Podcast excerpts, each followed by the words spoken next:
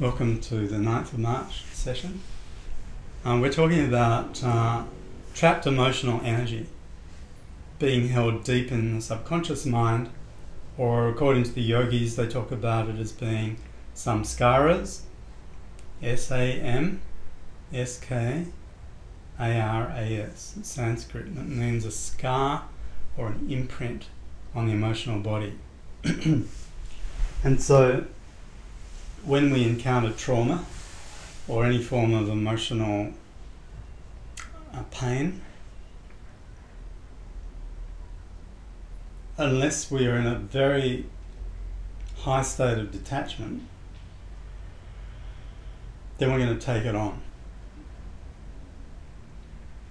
And what does taking it on mean? It means, from an energetic standpoint, you're effectively absorbing the energy signature of that event into your emotional, or sorry, your energetic um, framework. Right? Just imagine we've got the yogis say quite clearly we've got four bodies. We've got the physical body. Okay, no, no argument about that.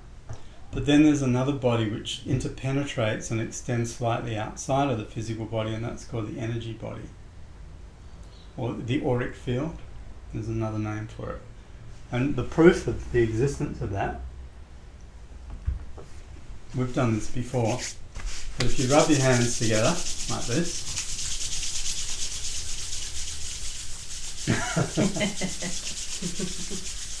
and then you can rub the center of the palms with your thumb.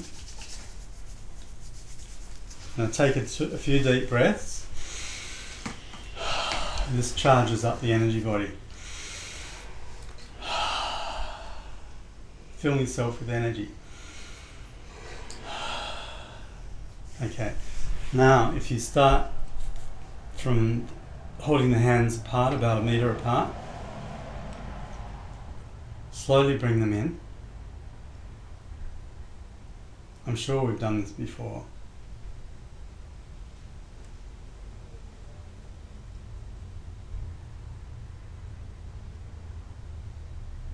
Definitely that. So you get to a position, if you miss it, come out and start again.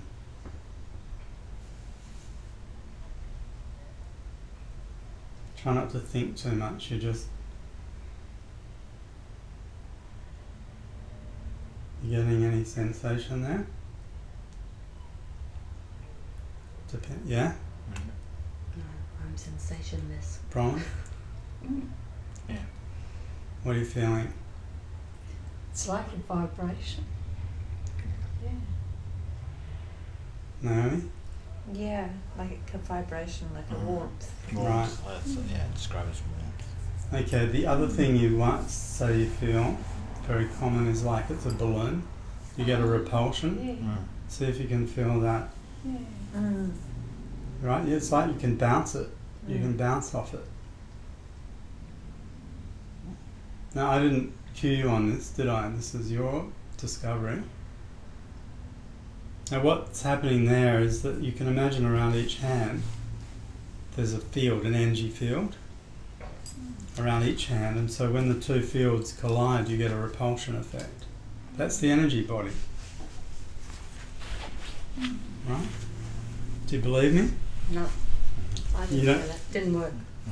Well, didn't work one, two, three, four people said it did. Yeah. It Didn't work for me. Okay, well, go Sometimes home and try it again. Yeah, it's the frame of mind or the mood or. If you're too stuff. rational about this, you start to. I'm an accountant. what can I say? I'm an accountant. Maybe you need to become a creative accountant. No, They end up definitely not. I'm also, I'm also an expert in gov- good, good governance. So I'm Yeah, do can't that. do creative. Can't do that. Of all the professions where creativity is not supported, it's in accounting. Anyway, the, the concept here is that we've got this body. Look, if you don't want to accept this uh, experiment, acupuncture works on exactly the same principle. Any kind of energy healing works on the, exactly the same principle. They're not working with your physical body, they're working with your energy body. Mm. You know, if you cut someone open, you're not going to find their meridians anywhere. or the 72,000 nadis that the yogis talk about. But they're there. And so that's the energy body. Now, within the energy body interacts with the environment, with the energy in the environment. Okay, it doesn't really interact with the physical environment. It interacts with the energetic aspect of the environment. Now, what does that look like? Well, for a start, the sun is streaming energy at the planet mm-hmm. all the time. So for, for instantly, you've got a source of energy that can replenish the energy body, which is what we are talking about before. If you're going off food, you can still energize in the sun. And don't you find, I'm not talking about sunbaking to the point of exhaustion, but if you're feeling a little bit de energized, you go and sit in the sun, you know that you feel more energy. But how does that affect, say, the population in the Arctic? they're the ones that end up with seasonal affective disorder, Mm. depression, because they're not getting, okay, yeah, they're not getting the vitamin D, but the yogis would argue they're not, the, the sun is the source of all life Mm. on this planet. That's why every, all the pagan religions, all the animistic religions, all the primitive religions all worship the sun. They understand that it's a Mm. primal force of Mm. nature. And we're the ones that are wearing clothing and being indoors and disconnecting ourselves with nature. Is it any wonder that we can't feel this stuff? But if you go talk to the Aborigines, I mean, this is this is uh, it wouldn't wouldn't even be a debate. It's just self-evident to them. So anyway, the energy body is this thing that is there. It it in disease and I've studied pranic healing in the Himalayas with my teacher, and we've done all this. But I can convey a little bit to you, but not not to the depth that I was taught because we don't need to know that yet. But except that in a disease condition, the aura contracts. People start to lose their shine. You see them when they're not well. When someone is radiant and you see their radiance, you're actually seeing with this eye, you're intuiting their energy the state of their energy body. So now the energy body is also influenced by thought, because thought is fundamentally energy. You can measure thought with EEGs even. You can see thought as electrical activity in the brain. It's energy.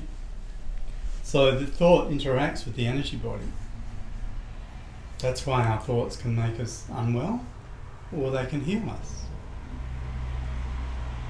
Whilst I didn't, um, I didn't feel the effects of the example Mhm. you had as practice.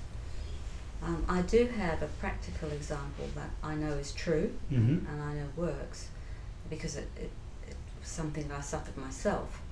I had a heart attack, and the heart attack um, was due purely and simply to stress. Mm-hmm. So it was due purely and simply to what was going on in my head. Um, and so I had all the tests one can possibly have, Mm-hmm. and physically I was A1. Mm. So it's called Takotsubo. It's, Wow. Yeah, it's uh, uh, the AKA really uh, broken heart syndrome. Oh, really? Yeah. So when a when a, a couple one dies, one partner dies um, in, the, in the partnership, uh, often happens with very very elderly people Mhm. who've been together for a long, long Yeah, time. yeah. The other is so distressed that they die shortly after. Yeah.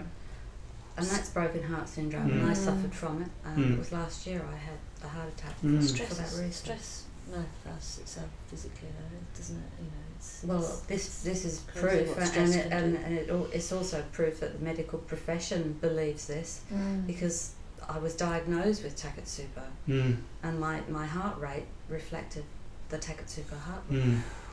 So yeah, Well, do you remember that? Those of you that weren't here last week, I said when I broke my foot a month ago, two months ago, I went up to the hospital and I instructed my foot that morning not to not to hurt anymore because I understood that it was damaged and it needed attention. I, I vowed to my foot that I was going to give it the attention it needed, and within half an hour the pain went. And I told them that at the hospital, not really sure if I should have said that or not, and nobody laughed. The nurse said that's exactly right. We see it all the time. People that tell themselves that there is no pain, they can make the pain go. mm. These are these are trained medical professionals. They're not new age. Hippies. So, the the broken heart syndrome, I would think, this is just my my first reaction to that. When people live together a long time, their energy systems actually become entwined. There's an entanglement that occurs. Mm. If you remove one of those energy systems, plus you put grief on top of that, Mm. it could well be the case that you could trigger a physical reaction. And it's a loss of will to live as well. I mean, it's all tied up. Anyway, we're talking about the subconscious mind. So, the storage of deep conditioned thoughts, beliefs, habits that are being held in the subconscious. And the question is how do we get rid of those? How do we cleanse? How do we free ourselves from patterns of behavior or um, repetitive thoughts or um, negative views about people, about ourselves. It's you can't do it rationally. This is why you can't tell people to snap out of depression. You know, so to the non-depressed person, you just think, well, just lighten up. But that doesn't work that way because it's so ingrained deep in them that they can't, the rational mind cannot help you. You can't talk yourself out of these things. You, you might sublimate it for a while, or you might distract, or you might use coping strategies that are helping get you through the day, but it's still there until you deal with it. So the question is, what does that look like? If you wanted to really fundamentally change something, and you know that it's in the subconscious, how are you going to reach there? Using the tools that you have. You Just keep meditating. Okay, so I think meditation will help in that it gives you some detachment. So it gives you some immediate relief because you're not identifying with the pain. I also find though that if I, if I have thoughts come up that I know are just the nonsense chatter, I'll just call it that. I'll say, oh, that's that's just the chatter. That's great for thoughts that you're having now. Mm. And it definitely works, and that's what's meant to happen. Is that we're not creating any new impressions. And, Yes. and gradually they subside. They will go. But what about the old stuff? Oh, that's from embedded. childhood. That's So embedded therefore be inner child work, acknowledging that, like you acknowledged your foot, you acknow- acknowledge that hurt little child inside you and nourish it and look after it and. That I'm sure that that helps for some people. Mm. But I think I'm coming at this now from a complete yogic analysis. Oh, okay. That the, all this inner child stuff and rebirthing and regression, and all that is pretty recent stuff. I mean, when I say recent, 50 years. I don't think we had the language for any of that more than 50 years ago. But the stuff I'm talking about is thousands of years old. Mm. And what is that? So they say you've got an energy body. Energy body absorbs impressions, some samskaras that are stored in it as trap as blockages in the energy. Until you free those blockages, and these new techniques can help do that. No, I'm not disputing that. But and one way or another, you have to go in and break up that energy. You have to go in there and you have to get as close to it as you can. And then you have to, you know, dissipate it, disintegrate it, challenge it even. Now think of it like this if you were a little child, you saw your parents arguing, maybe, and to the mind of a child, say they're only five years old, six, they might think it's their fault. Kids do that.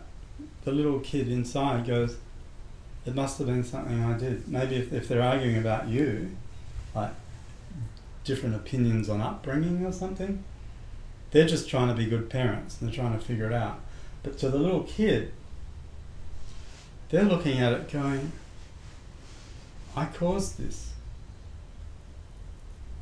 And they and in that in that fragile young mind body energy system, an impression is formed, a belief is formed that somehow blames itself for this conflict. I'm just giving you one example.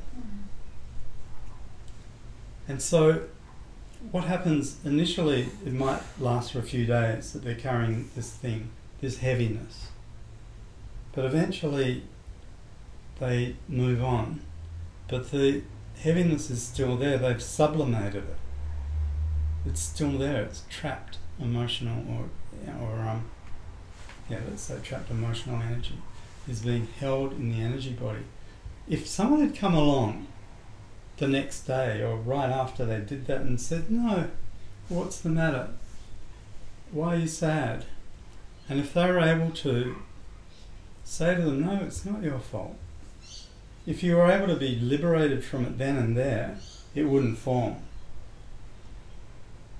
Because you'd someone could guide you through it to show that it was just that's not the truth of the situation.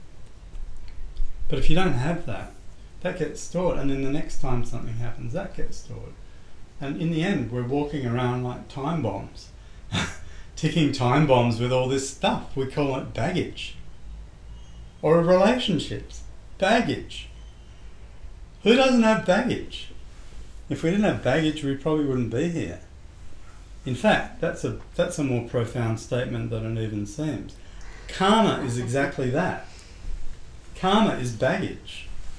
So, and this is why I said there's a caveat around the purity of the young child, that even they are carrying karma, from, according to the yogis, from past lives. But the thing about children's karma is usually it doesn't start to come into play until um, puberty there's a shift that occurs in the whole in the in the entity around that time where the karmas can get they come into play.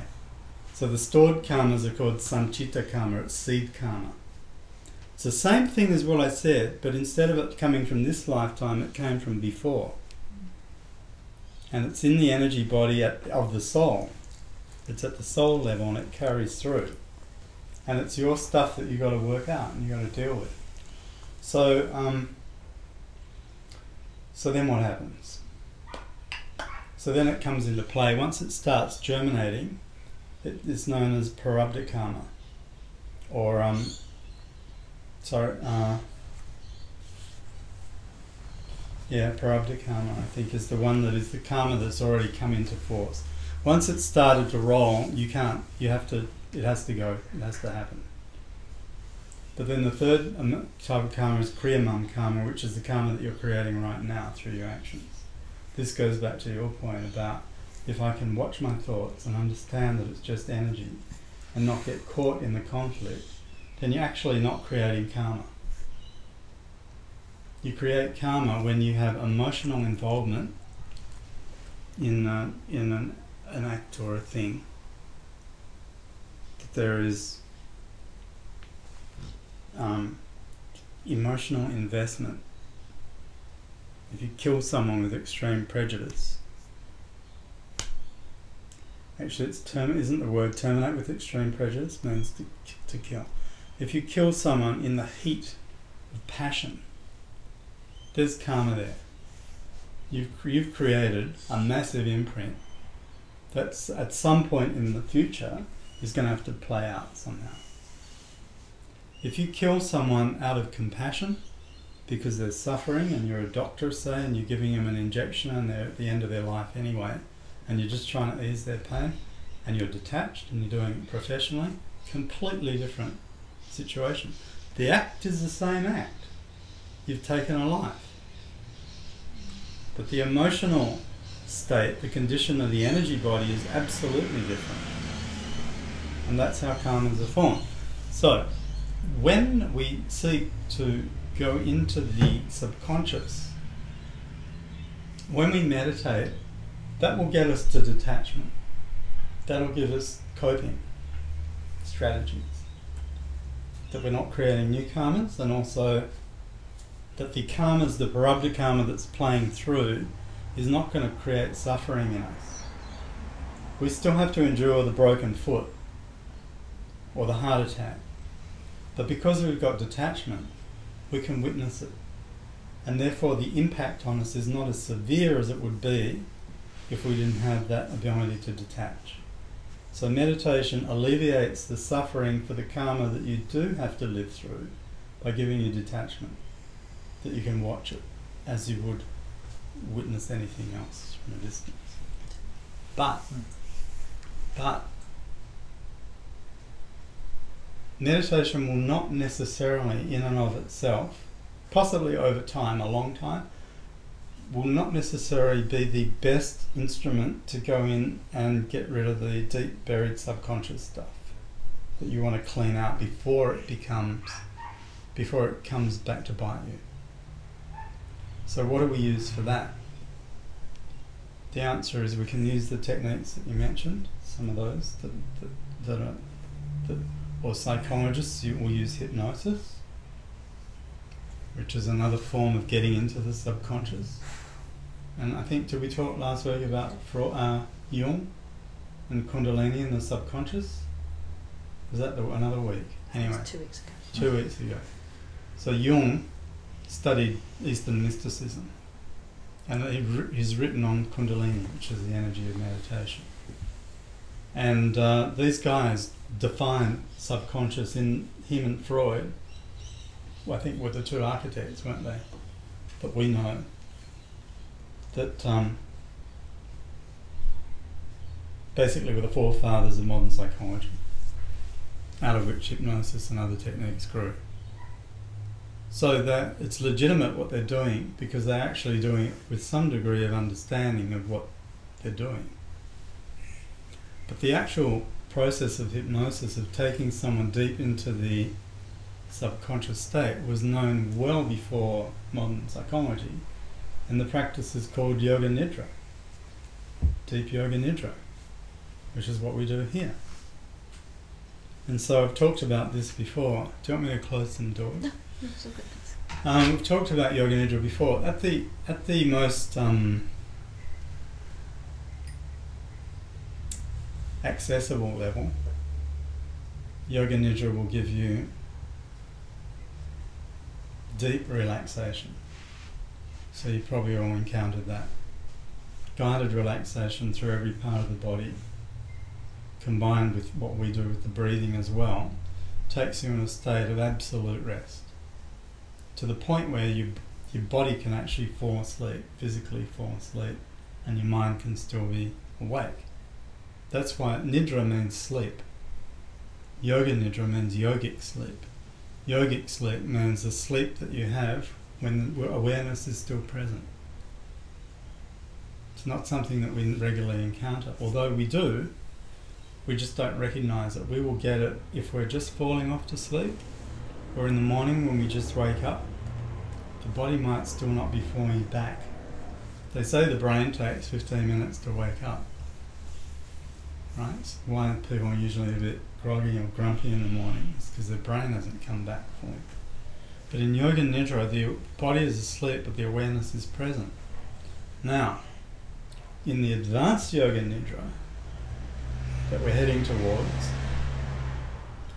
you use that awareness to give you access directly into the subconscious mind. And I've had people here that we've done it and they see the trapped patterns. They see the, the, the conditioned stuff, the baggage that's there, and you get such insight into it. And because you have awareness, you also have volition. So you can say, I'm now ready to release this. Once you've walked around it, discovered you it, you may actually see the situation walk around it as an observer, understand. Finally, you get why you've been angry every time you see something, or, or why you have a phobia f- for um, and water. You might have drowned or something. I don't know. Do you see what I'm saying? It's very powerful. It's And really powerful. It's a bit like the situation you described, Mm. your thoughts of that time side. Of the like inner child. And yeah, Yeah, trapped nurturing the emotion. child. Yeah, Yeah. yeah. But this goes, the thing with Yoga Nidra is, and again, not to discredit what you're saying, which has definite utility, but Yoga Nidra is designed to take you into past calm, past life Past stuff as lives, well. Yeah. So that That'd the be energy interesting. body doesn't just differentiate. Mm. Whether it happened this time, last time, or 30 lifetimes ago, it's still there. If it hasn't sprouted, if it hasn't become prarabdha karma, then you can go out, you can go in and extinguish it. And so the yogis use yoga nidra to accelerate the dissolution of all that karma, that karmic stuff. Once all the karmic stuff is gone, you've basically got enlightenment. So, do they believe um, the yogis that if you find it in that deep meditation, then it won't come to fruition? Yeah, you can just you can stop it coming. You can burn the seeds. Right. Meditation does it too. Kundalini Shakti will roast the seeds of karma before they germinate. But Yoga Nidra is a more targeted practice Mm-mm. where you can actually, it's a lot about self knowledge, about understanding, for the mind to understand why it is that these things are there. In Buddhism, they just believe you can dilute your karma by doing more and more good deeds. As well. Yeah, That, yeah, does it dilute it? yeah it dilutes it. Yeah. Well, Yeah. That's their belief. Yeah. in Buddhism, yeah. I had one experience after. I've only ever had one from the Yoga Nidra. Because I went home, must have been once a day afternoon we had it, and I went home and that night I happened to be home alone, which is rare, but I was home alone. Because it, for whatever this reason. Anyway, um, there was a family wedding on that I couldn't go to. So um, I came here and then I woke I woke up and it, I I can still see it like it was just like this thing up in the corner of the bedroom, and it sounded like somebody was breaking into the house, and I was actually going like I was really panicky, Mm. and then it just stopped, and I said, "Oh, oh, that's fear. That's that's just fear." Mm. It was gone. So there, obviously there was nobody breaking into the house, but it was just fear, and then I just recognised that it's fear, hmm and it just stopped. That's how it happens. So that's what you Mm. do. You recognize it. And the moment you shine light on darkness, where does the darkness go? It disappears. That's what we're doing, going in there and shining light in all the dark corners. And we're um it's a companion practice to meditation, so it's not a substitute, but it's used to to accelerate the whole progress of getting rid of all the stuff. Once you've got rid of all the stuff, you regain your childlike innocence. You become free because you don't. You're not carrying. It's like the young child. You know how children are free. They run around and they're just so carefree. They're not caught in their phobia or the opinions of others or anything else. Their guilt. Young child doesn't have guilt. Normally. Now, the other thing karma will explain is why children die at birth or why they get sick at a very young age, and you think, what did that child do to deserve that? Mm. We all say that. From the perspective of one lifetime, there's a lot of injustice. From the perspective of multiple lifetimes, if you could see them all, everything is perfectly just. It's just cause and effect playing out. The murderer becomes the victim. The one that has imposed suffering on another is born into suffering. The one that squanders and wastes is without.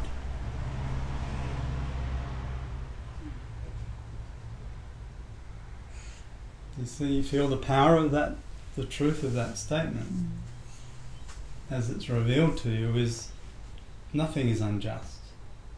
In from the viewpoint of let's say God, the universe, the universal intelligence.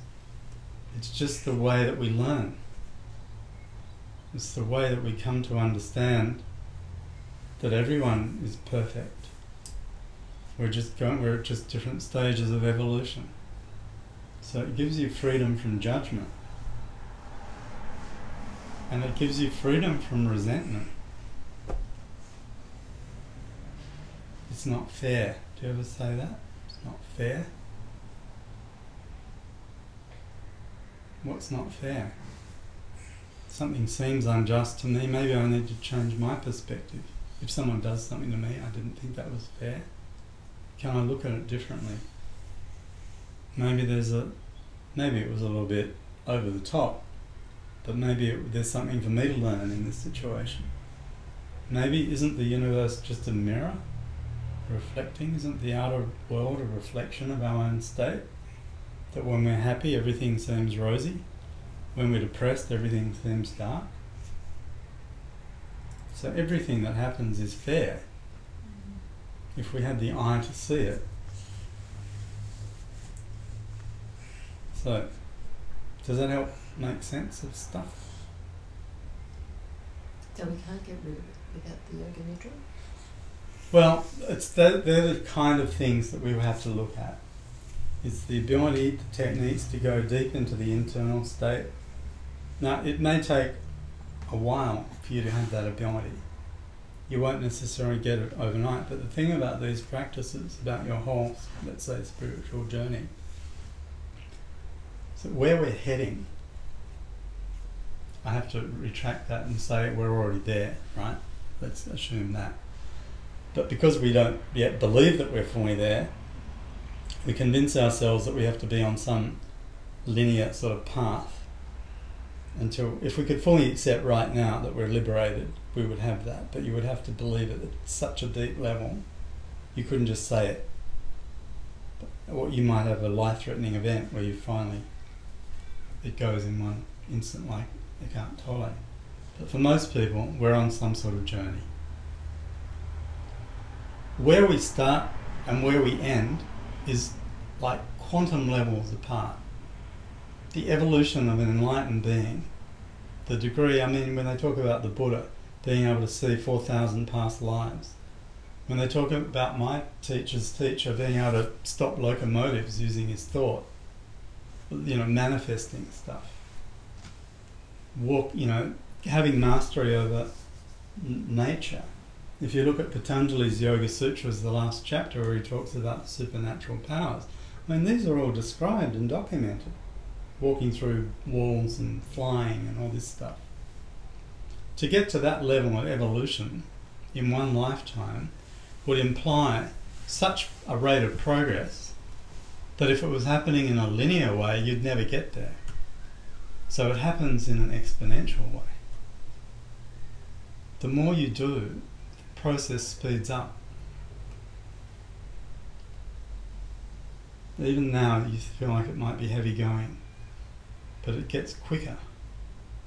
It would have to be like that, otherwise, you'd never get to the end. Now, that being said, it still might take you several lifetimes, but once your Kundalini's been awakened, once that meditative energy has been sparked, my teacher used to say a maximum of three lifetimes, and you're done. Now, three lifetimes, you go, well, that's a lot. Well, Buddha saw 4,000 lifetimes. So, that's encouragement for you. That if it seems like this, what I'm talking about is so far away and unattainable, it's not. It's just a question of your commitment and your really just commitment and practice and yearning. There's a thing in yoga called mumukshutva. Mumukshva. It's the longing for liberation. If you have that already, it can be weak, moderate, or strong. Right? Longing for liberation. If it's the stronger it is, the more rapid the progress.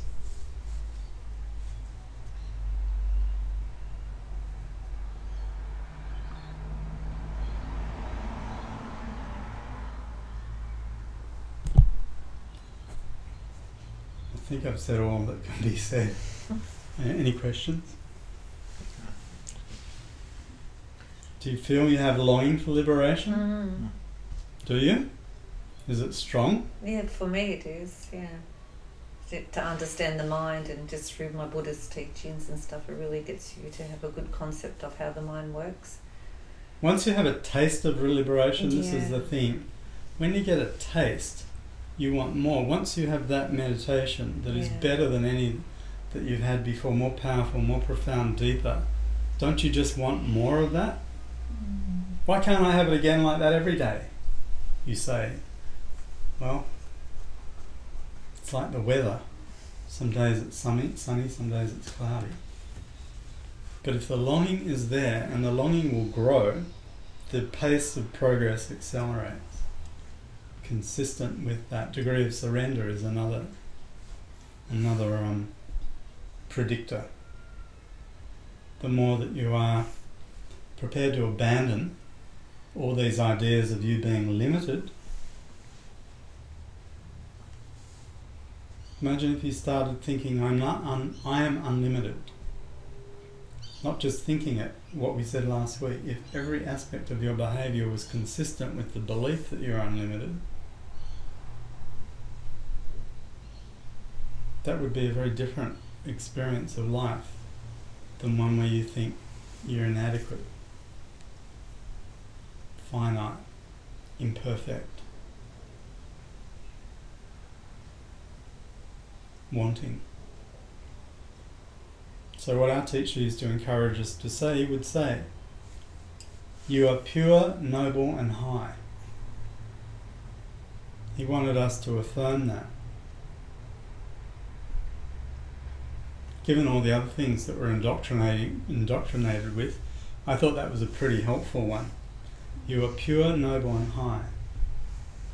Come to believe that, and he also said something to me when I was like 22.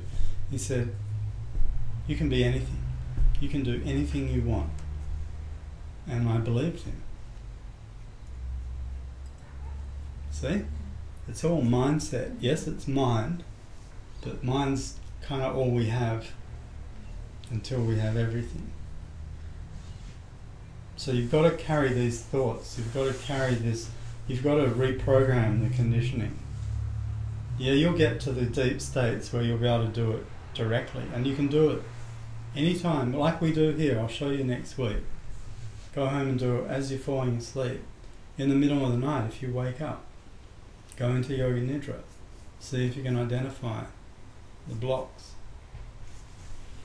Rearrange some of the furniture. If you don't like the layout, rearrange it. It's your it's your creation.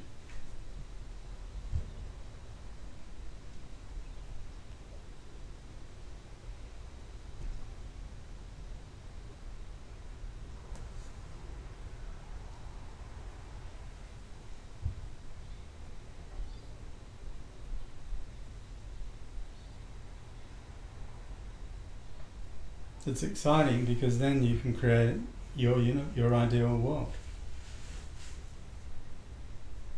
You don't have to be a victim anymore. You don't have to suffer anymore. When you get to that level of understanding, suffering suffering's optional. The pain may be unavoidable, but remember we said pain and suffering are not the same. Suffering is why is this happening to me? It's not fair. The pain is okay, my foot hurts. The suffering is, I can't go surfing for a month. You know, or, the, or what if? The what ifs are good too. That's a great form. The fear, the fear script, is another form of suffering. I read something today from Lao Tzu in the Tao Te Ching. He said, when you can see through fear, you'll always be safe.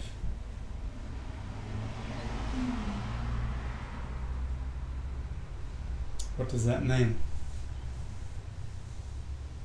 When you can see through fear, when you can see that fear is simply a state of mind, then it can no longer harm you. can no longer debilitate you, paralyze you. As you say, when you see those thoughts, and they're unhelpful thoughts, you just watch them and let them go. If those thoughts are fearful thoughts, you just, it's mindfulness, you know, you go in. So this is the mind in fear. It's like walking past the ice cream parlour. Oh, so that's boysenberry. These are the states of mind. It's like walking into the gelato bar. Do you ever walk into a gelato bar? It's remarkable how many kinds of gelato there are. I went to Italy last time. Every time I go, I go to this uh, Via dei Coronari, it's called. And there's this ice cream, gel- Gelateria del Teatro. It's at the foot of the theatre. So it's the gelateria near the theatre. And you go in there, I think he said they had like a hundred kinds of gelato. Not only chocolate, there's like five kinds of chocolate. So these are all the states, and we can imagine the mind as just being all these different colours of thought. And they're all there. Which one are you going to choose?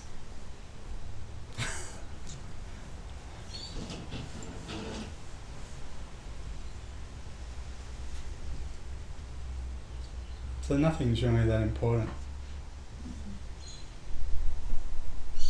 Cool, let's meditate.